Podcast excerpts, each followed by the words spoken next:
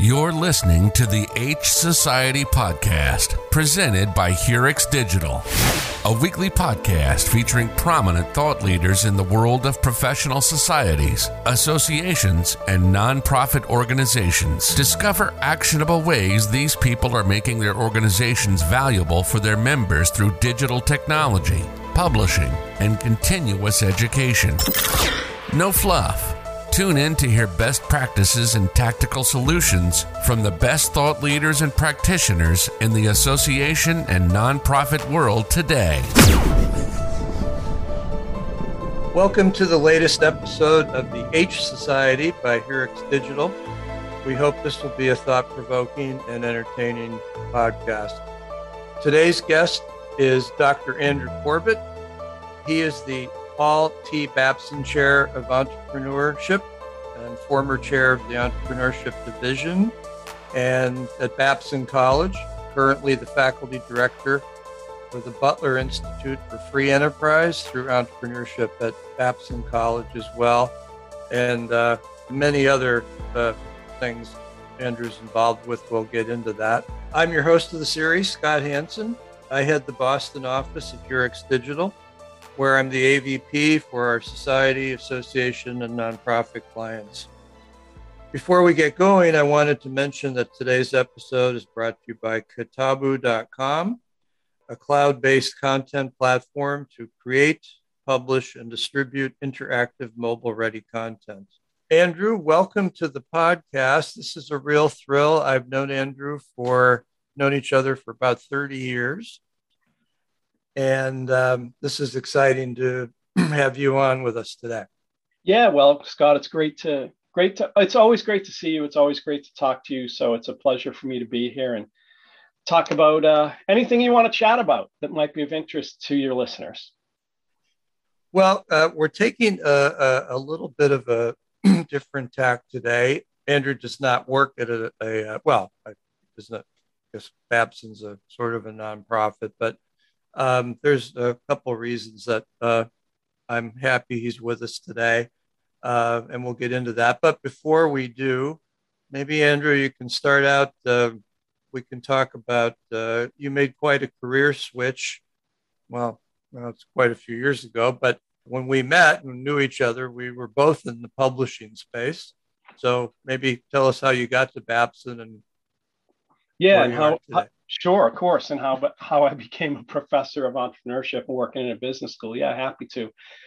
Um, so yeah, it was like early '90s, and you know, still relatively young guy at that time, and I was um, working. Uh, I started out working at an STM publisher. Right, I worked for five years or so at Kluwer Academic at the time, which I know the Wolters Kluwer Group still exists in various forms and and, and things.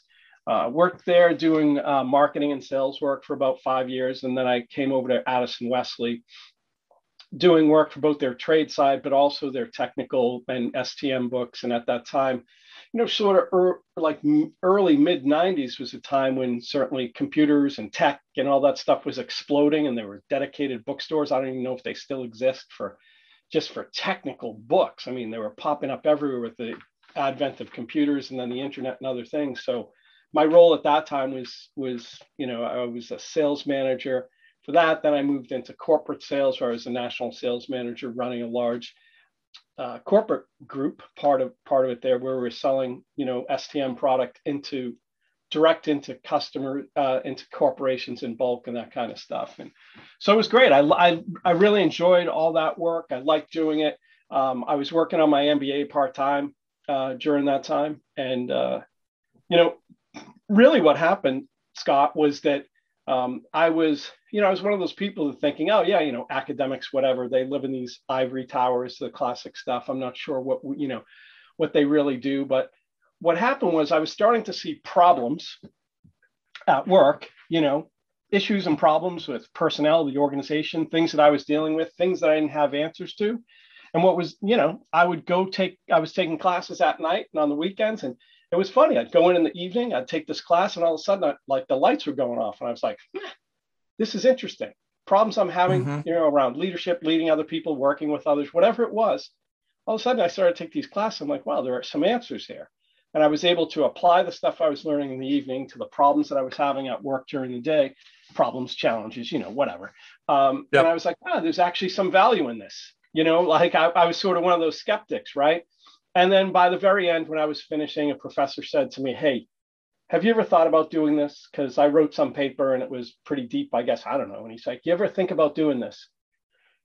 And I said, Yeah, I thought about it, but I'm, I, you know, career. I mean, is, is there anything really there? You know, doesn't, you know, teachers don't make much money, college professors. Like I was, you know, young and thought, you know, I was like trying to build a career and I was thinking about other things too but yep. uh, turned out that that you know there was great opportunity at the time. It was sort of like all the professors that came after World War II, they were all starting to leave. They were retiring. Opportunity was coming.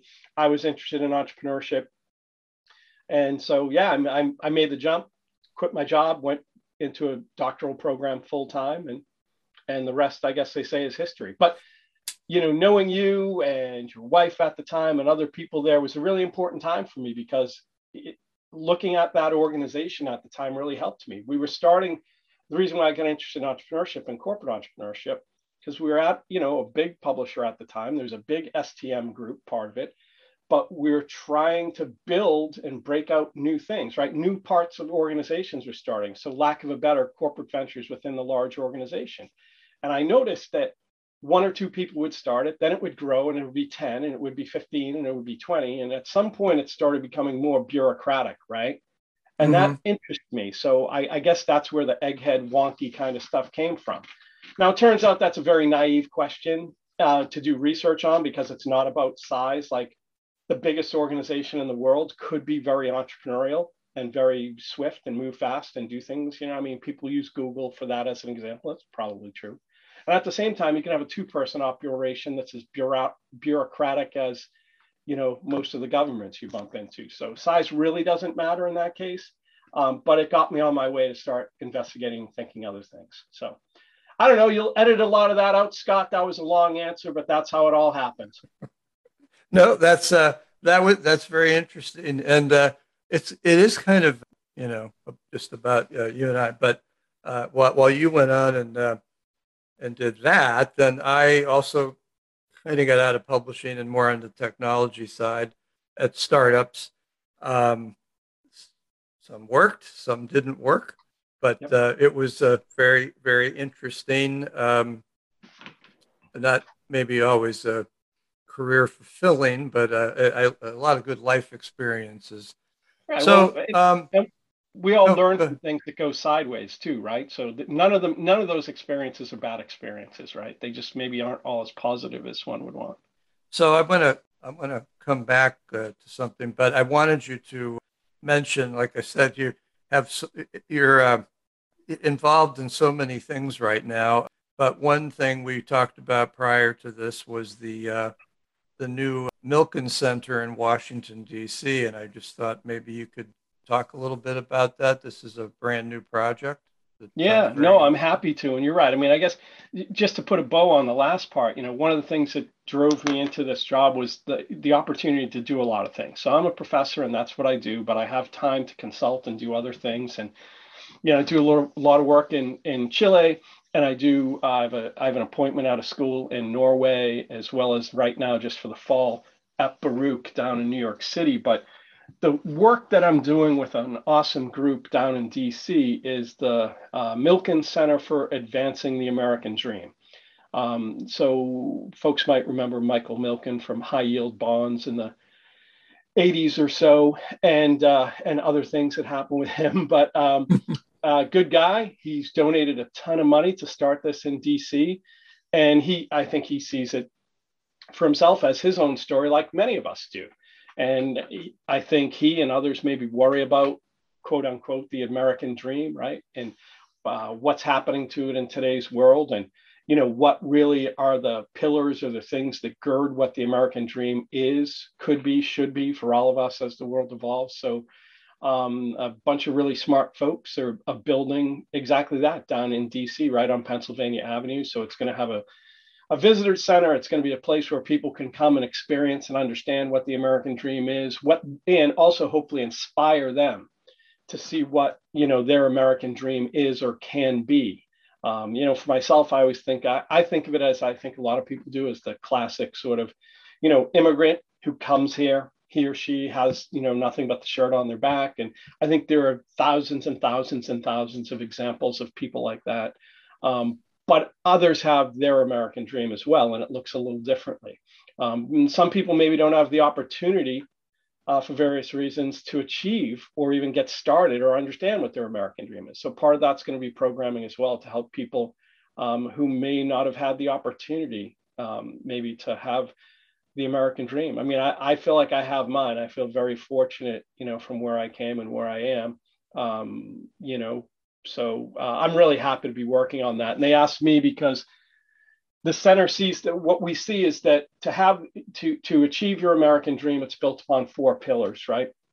You need you need um, education, you need access to healthcare, you need financial literacy to be sure, and the other thing is entrepreneurship and innovation. And so they asked me because I knew some people and did a project or a little work for a couple of people that are involved to to get involved and help them as they're building out what this should be, what the exhibit should look like, and all that kind of stuff. So it's really super fun. Uh, Michael Milken, Mr. Milken's birthday happens to be July 4th. Mm-hmm. So we've been at it for in earnest for some time now, but the um, the visitor center will have a grand opening on July 4th, 2023. So we're now less than two years away. So we're really under the gun to really. So it's a, so it's it's what sort of a visitor center slash museum, but yeah, I mean, I, I think about it like this. Think about it as all the Smithsonians that are in DC. That's what we're looking for, but around yeah. this concept of the American dream. And there'll be programming, like I'm working with them. We're going to try to program with inner city youth and the maybe program with the junior achievement, which you might remember from your kids in, in grammar school or, you know, middle school, primary yep. grade. I did it myself you know to to have programming for younger folks so they can understand what it is but it's going to be there for all and for everyone. So it'll be you know programming for younger kids programming for people who need access to capital. So you know you have people that want their american dream but don't have access to it. So we'll work with folks that that understand those issues as well and can help people uh, find fund and figure out what their american dream is. And uh, so yeah really excited really excited. Super fun project That sounds really interesting. I also uh, I'm kind of you know skipping through uh, the, the pages of all your uh, what you're working on, but uh, uh, you also are involved. I think I'm correct.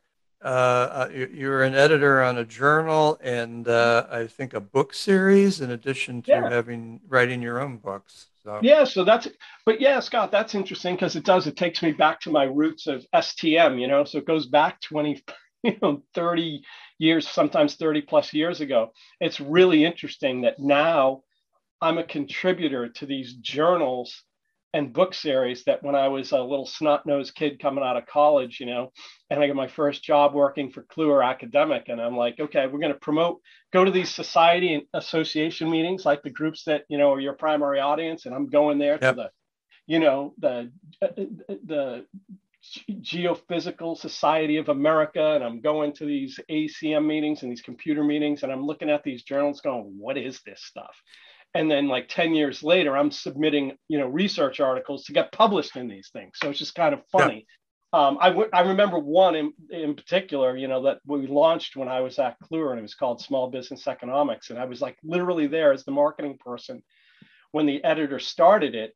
And now it's like, you know, it's like a pretty well it's it's a pretty it's a very well respected journal in my field, but not exactly. But I, I publish in there. You know, it's just kind of funny how things come full circle. But it's great for me too to be on the other side, and I'll bump into old friends every once in a while who are still in the industry, um, which is interesting as well. But yeah, I, I, I really enjoyed my time in publishing, and it's just weird that it's gone full circle. And the good thing is, now, like in any relationship when you're working in things, I'm working with an editor or somebody at, at one of the, you know, either at the journal, the Journal of Business Venturing, which is published by Wiley, and uh, the book series I have is with Emerald. Um, you know, I can understand the pressures that they're under, right? As as an STM publisher and the way things have changed over time and what's important to them. So I think it, it helps me, you know, like no, like, like I said, no experience, you know, you can always call on your experiences and the fact that I, you know worked in that world for for for a while has helped me to be able to build good relationships and understand what the editors and and the publisher sometimes and the marketing people at the various presses or, and associations are dealing with right i mean it's a, it's a and uh, and probably uh, you know since you're uh, uh, Kluwer days, uh, I'm guessing the staffs are a, a, wee bit smaller than they used to be back yeah. then. I mean, you Which think may, about maybe isn't a, ba- a bad thing, right? Maybe they. No, yeah, not but, at all. But I mean, I think often about you know about that. I remember distinctly one of my older brothers saying to me when I got a job, like I was the only guy that went to college in my family, and he's like, "Oh, I just saw on the cover of a magazine, publishing. It's the safest and most secure industry to be in, right? And this was like 1987 or something like that. I'm like, yeah, sure, you're right. What you know, but boy, you know that changed pretty quickly. So you think about all the. I mean, it's just an interesting, interesting way the way the whole industry's changed. I mean, look, you're do, we're doing a podcast. Everything's electronic. Everything's digital. I know that's what you guys do at Hurix, and you know, um, it's, it's well, my really listeners, uh, I've I've shared this little anecdote. Uh, before uh, on our podcast, but uh, occasionally, uh, now that I'm a uh, uh, probably one of the most senior people at Hurix, age-wise, right? Um, uh, people will say, "Scott, my son or daughter is graduating from college, and they're really thinking about getting into publishing, and I thought maybe you could offer some words of advice." And I would say, "I have one word: run." Uh, yeah. And that sounds a little sarcastic, but um, well, I think they any I mean, any young person we need that wants to get into publishing in quotes would need to broaden their perspective and think about it a lot more broadly than they do. Right? Yeah. It's media. You know, it's media. It's yeah. it's it's how do how do we get that content to people at the end? You know, that that want it. So bringing the content to the consumer at the end and and all the technology that goes in in between and how all that's changed. And you know what you see change and i always think about it, it's like it's so like the value chain of the industry changed right? I mean that that's what happens. I mean what happened was it used to be like think about the fact that you know people that used to print books these big printing companies used to make a ton of money and and there were yep. production people in between that made but as it shifted and things gone digital like where the money goes who makes the money who because it all gets down to who's delivering the real value. And when you don't have to print a book anymore when that gets gets disintermediated right then it's an issue of okay well then where's the value the value is probably with the creator the people who create the content and the values then with the, the people who can then distribute it electronically like you guys probably do right? Like building that infrastructure. Yep. so it all changed and you know I, I, assume a lot of physical printing press companies are long gone and, and things like that change but it's interesting because like we said you know 30 years ago one of the most stable industries and now it's yeah, I think we've gone through it, right? The transition's the hard part. Now we're on the other side, and the industry itself, as as it said, is re- I would assume, and you correct me, you know, relatively more stable. Um, still, how you compete and win in it is probably not, but actually, yeah. we'll understand how it works now. Yep. So, how's it, how's this for a segue? Sure. Uh, speaking about publishing, um, your book Beyond the Champion right. speaks to uh, some things that I wanted to talk about next. I, uh, uh, as we were talking earlier, um, a colleague uh, and a future guest of this podcast was sharing with me that um, uh, she's currently taking a class, and uh, one of the best classes that she's had in her program that she's in was on leadership um, within an organization. And um, although uh, this podcast deals primarily with societies, nonprofits, but I think I'm sure leadership is very, very important to them just as well. So maybe you kind of talk a little bit about that and um, yeah. How, how you see this yeah, I think actually, Scott, it's an interesting transition because we think about you know how STM has evolved and how organizations and societies have evolved and had to change, and I think that's the watchword of all of it, right? I, I feel fortunate that I, you know, 20 plus years ago, pegged on an interesting, important thing, and that was to research entrepreneurship because I see entrepreneurship and the skill set that entrepreneurs have as being useful. I mean, those are useful tools that anyone can have, right? It shouldn't be. It's not just about starting a business it's about using those skills to be successful in whatever you do. And if you think about how associations, publishing companies, media group, whatever, have changed and evolved and continue to, being able to deal with ambiguity and uncertainty and all those things is hugely important. And so that book, the, the book you mentioned, and thanks for that, it's with my colleague Gina O'Connor. We started it when we were both at RPI. Now we're both Rensselaer Polytechnic Institute. We both happen to be at Babson.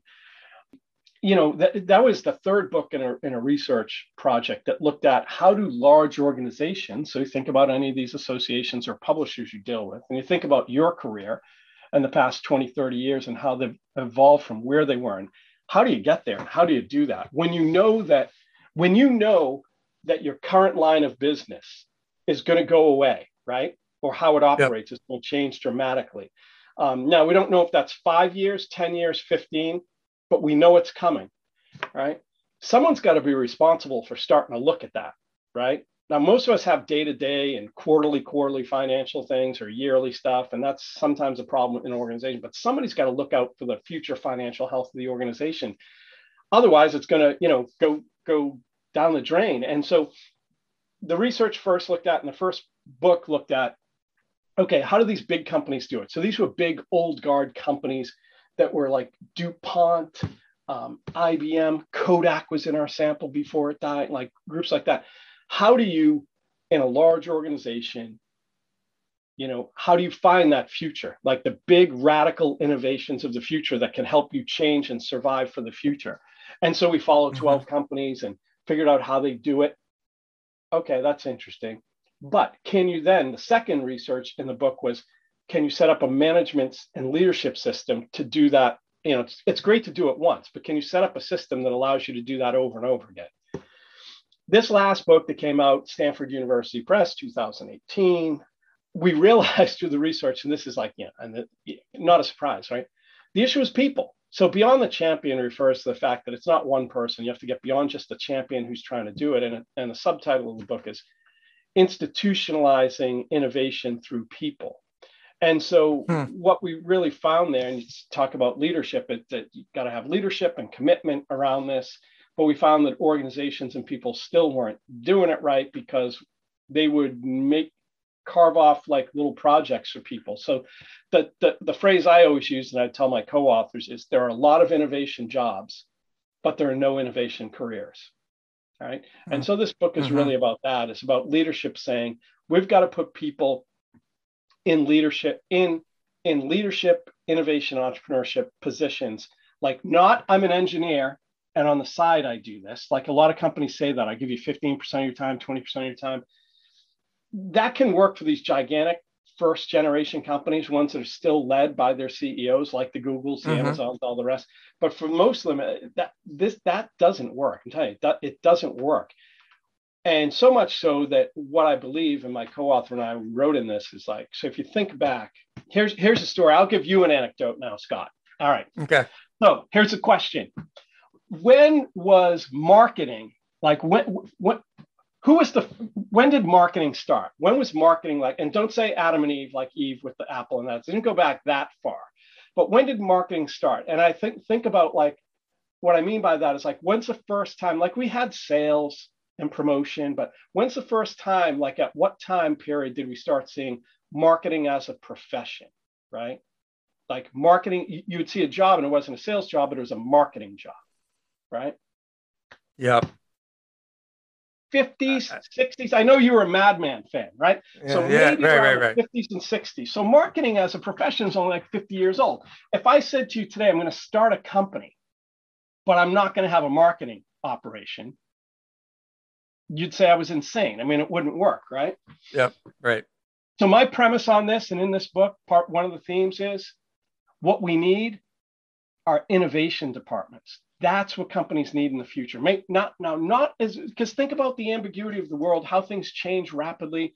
You've got to get somebody on the floor, and it can't be just a part-time job because if it's everyone's job, it becomes no one's job. No one's responsible for it, and that's the leadership part of it. so the right thing is like I don't know, 20 years, 30 years, Gina and I, we feel like yeah, someone's going to go. Remember that book those two people wrote back then that they, you know, we all kind of like, eh, well, I guess they were right because. So I really think what you're going to see in the future is leaders taking that leadership role to say, we need people working full time on innovation and entrepreneurship. Like there's a dedicated group to it um, in an organization. So you'll start, and we're starting to see some of it. People are trying to hire innovation professionals and innovation leaders and make put them in an organization, recognizing that dealing with this ambiguity and the world turning upside down, you need people on this all the time. And that's it. Off my soapbox. No, I, actually, I was going to say uh, a couple of years ago. I won't. Uh, we don't try not to name names on the, the yep, program, that's right. but uh, at a very large organization I was working with, a, a, a nonprofit. Um, I was a little bit taken aback uh, talking to their senior executive VP, um, and uh, he was uh, talking about how uh, things that I normally don't hear when I'm in those places, um, taking it uh, you know, this year we we gross this much.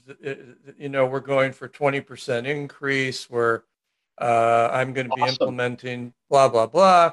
Awesome. Um, we we need to be. I want partners like uh, partners, vendors like you know us that can help them get there. And it was all kind of sounded very corporate, you know, world to me. Uh, and you don't hear that. But then and I was there most of the day. But you need to. That was that was my first meeting. Then I went to visit all the different directors that I work with. And the first one I sat down with, um, this this was a medical group, and uh, uh, she kind of managed the uh, patient education uh, mm-hmm. side of things. They produced tons of content, but but we started talking, we were having a coffee and stuff, and uh, she starts crying. I said, What's wrong? And she said, Now she didn't know I'd met with him. Right. Uh, and she said, Well, they've, our, you know, boss has told us that all these different groups, including mine, where we've always produced lots of great content, but given it away, now we're supposed to monetize it and be profitable.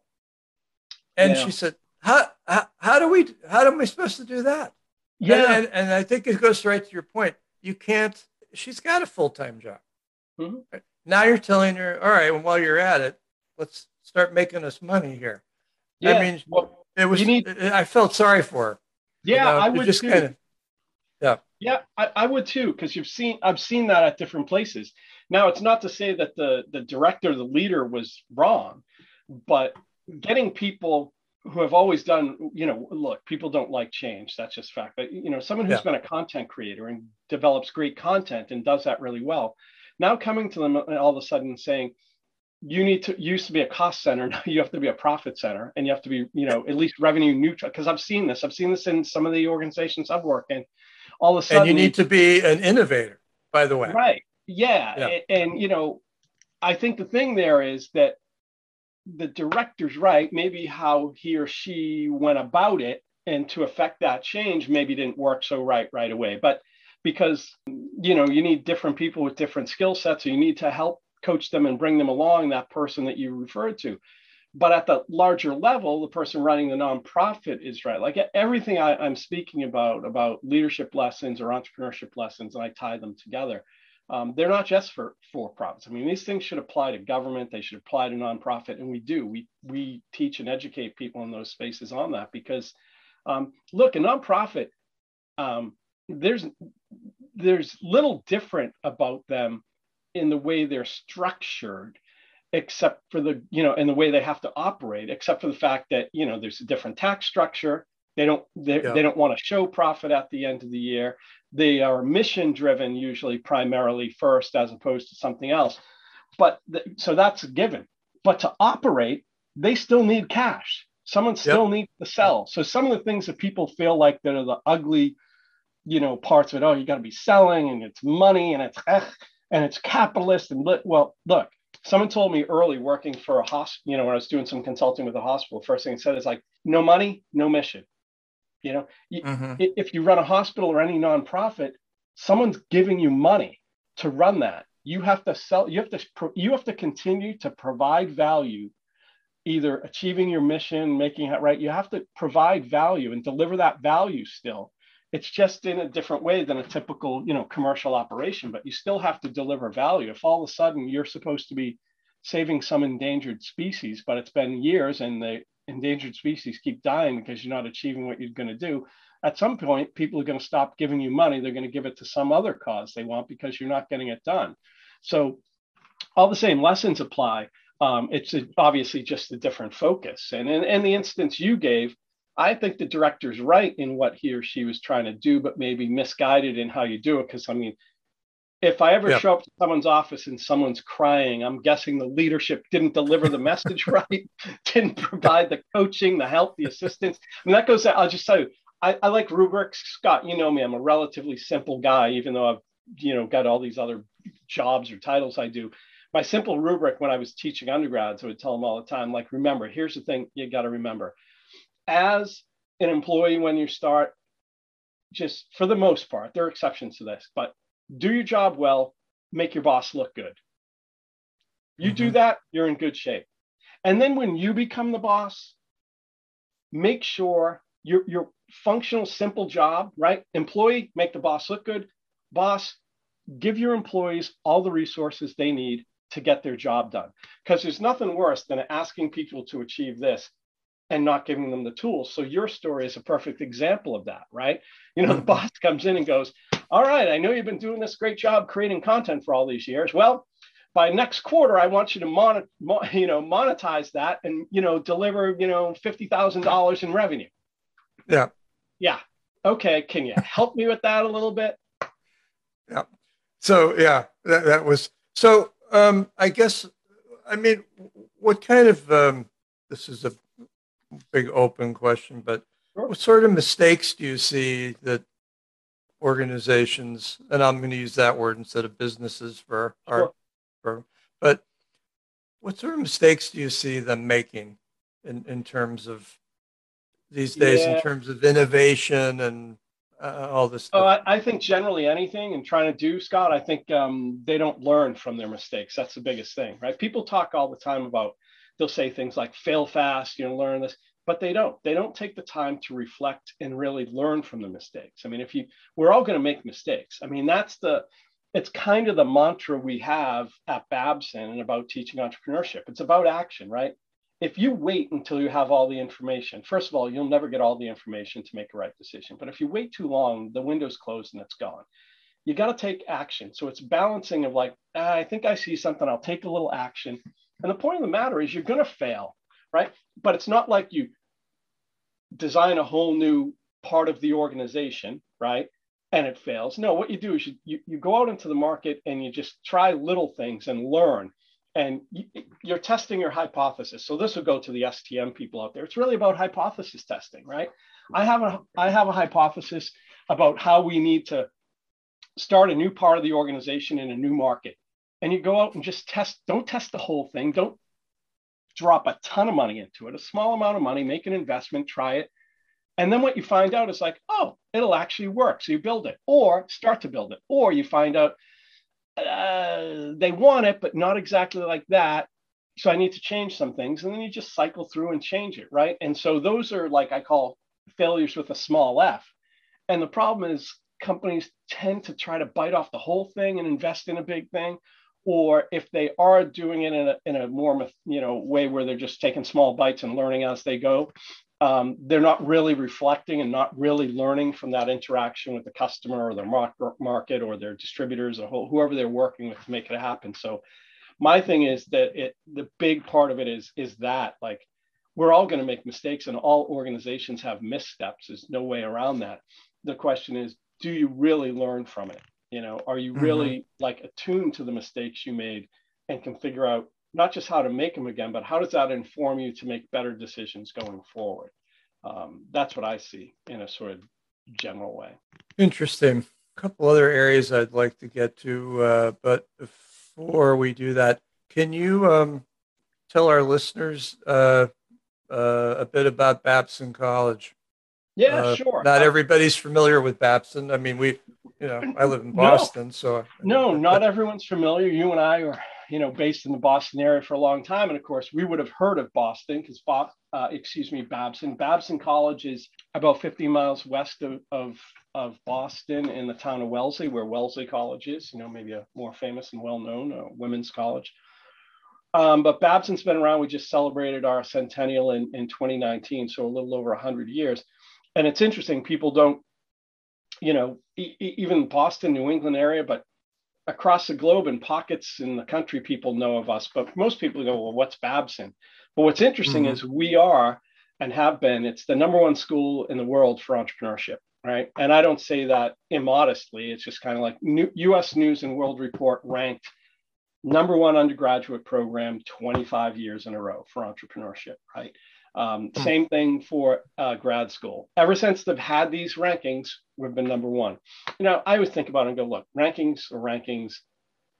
Does that mean we're really the best? I don't know, but it means we're one of the best. You know, and and, and um, you know. Well, I'd say 25 years in a row uh, says a lot. That's for yeah, sure. Yeah, yeah. You know, I'm part of it, but part of it for us, which is interesting. So we are a school, a small school, just a bit. It's a business school. You know, students, the undergrads, they take half of their courses a liberal arts course, the other half are um, business.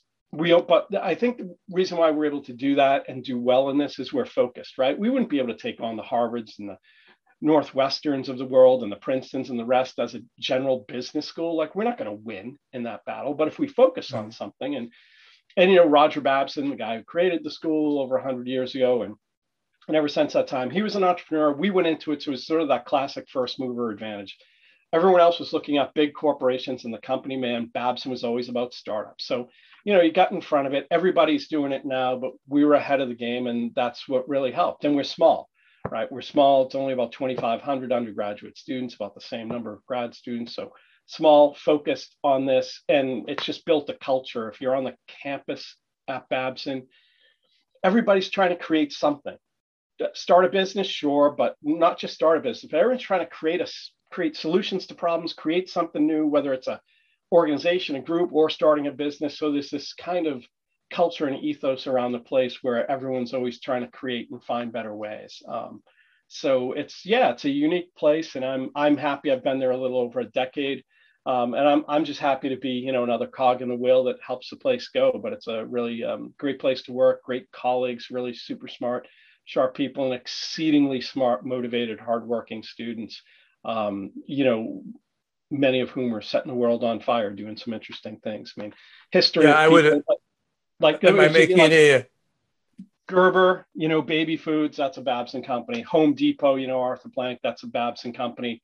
Um, Jamie Siminoff, right? Ring, the doorbell ring thing that just got by. I don't know what Amazon paid 100 million for it a couple of years, whatever they did, a couple 40 million. I don't know what it was, a couple of years ago. Babson company, um, and those are some of the big ones. But the real thing that goes on there is everybody comes out of out of this place. I think, um, you know, with an ability because I talked about before, we really use the vehicle of a startup to teach the life skills that people will be successful, um, regardless of what they do. So they may not start a business, but those skills about, you know, like I said before, sort of a, a strong locus of control that I can help manage things, do it right, dealing with uncertainty and ambiguity not being afraid to try things and recognize that they it may not go the way we wanted, right? That they may have some hiccups. Like they come out of there practicing that and realize it's okay to fail and you know um, and all that stuff. And so the students tend to be really successful. So it's just it's a fun place, great place to work. And so I appreciate the opportunity to give a little commercial for my employer. Well, I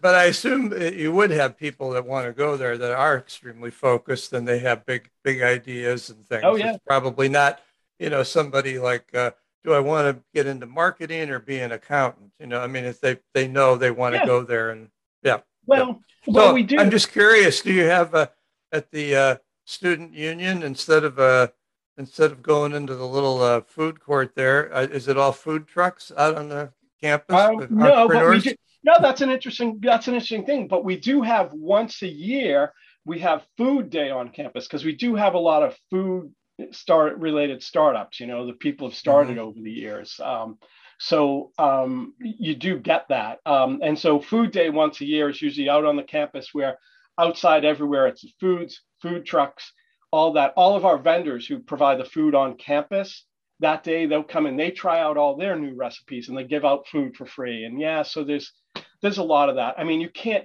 you know, uh, there's someone knocking on my door all the time, students with a an idea for a business and whatever. And I I I'm just glad I'm not the um, the manager of the local Whole Foods that's two miles away because he or she gets hit by you know Babson students walking in there every day that they have the next greatest latest you know food or whatever so much so that they start a program for it. So now they have a formal program because not just for us but other schools too. So yeah it's it's like that all the time and it's fun. That reminds me i used to more log cabin stories. I used to attend the uh, you know international food science meeting whatever and uh, they would always in the afternoon give away free ice cream, like sure. most conferences do, except at this place, you would see people uh, walk down the aisle with, uh, you know, uh, turquoise colored ice cream or, you know, some crazy colors and uh, ask, I'd say, what is that, blueberry? And he said, no, it's bacon and eggs ice cream. You know, it's like trying all the, kinds of stuff. That was the genesis of Tom Brady's avocado ice cream, right? Yeah, yeah. Uh, and finally, here, um, so, uh, can you just tell us quickly what you're doing in uh, in in Chile and Norway? Yeah, sure. So, um, in Chile for uh, a little over a decade, so just as I was getting to Babson, um, we had a you know Babson has a strong South American footprint. So we have a lot of students from actually from Miami and Florida area, and then South America. Um, and so in Chile, we have a wonderful benefactor down there who he and then his children and his children's children have all gone to Babson. And we, with, with, with him, we've developed a program down there. He wanted to help Chile become more entrepreneurial and create more entrepreneurs. So the intent initially was for us to go down there and do that. Then they realized the better way would be to train their professors and their people down there to build incubators, accelerators, and, and teach entrepreneurship better. So that's what I've been doing. I go down there a few times a year for a couple of weeks at a time and we train um, professors and other folks on how to build entrepreneurship programs, courses, but also incubators, accelerators to actually start businesses. So that's super fun. In Norway, Norway's fun because I'm up at a school, Nord University, up on the Arctic Circle, right at the top, right? So like this time of year, where are we? We're September. Well, it's starting to get darker and stuff, but I'll go there where it's sun all the time, you know, in June and other times where it's dark all the time. Um, but over there, I'm just, you know, doing some of the same thing, helping them with the students with incubators, accelerators, starting businesses in that region because it's a remote area that's mostly around tourism. So we do that. And I work with their doctoral students on the egghead, other stuff too. So yeah, those are both really um, fun, fun opportunities and places for me to help other folks and kind of see the world and you know do some things like that. So I so, suppose, I mean, uh, but entrepreneurship is big everywhere, Scott. I'm going to there's a great school about halfway in between where you and I are now called Landmark College on the Vermont uh, New Hampshire line, and they're a school for students with um, ADHD, some form of executive function problem, learning disabilities, all of that.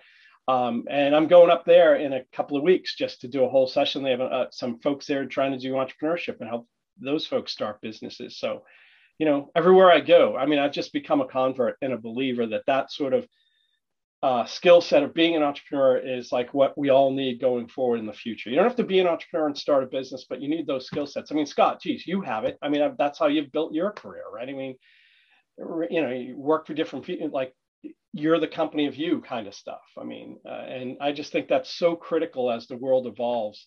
Um, we we as individuals have to take um, responsibility for our own careers in ways. So if we go into an association and we're going to run, you know, be a part of that, or we're running one of these association groups that you you deal with, well, okay, that's great, but how's the association working today? How can we make it better? What do we need to function? We can't keep doing things the same old way. Like that high skill set and mindset and ability to try and change things over time is hugely important. You know, I have, uh, I uh, uh, that executive I was talking about. He kind of got on his uh, his stump that day with me, and I was an audience of one, but uh, sure. he kind of stopped mid sentence and he sort of yelled in a good way. He said, he said, "Adoption, reach, and revenue: the goal of every association." And I'm going to add to that after our talk today: no money, no mission. Because yeah, there you go. any association uh, people we've had on our podcast, that's mission, mission, mission. So uh, that's a good one. I'm going to use that. Yeah.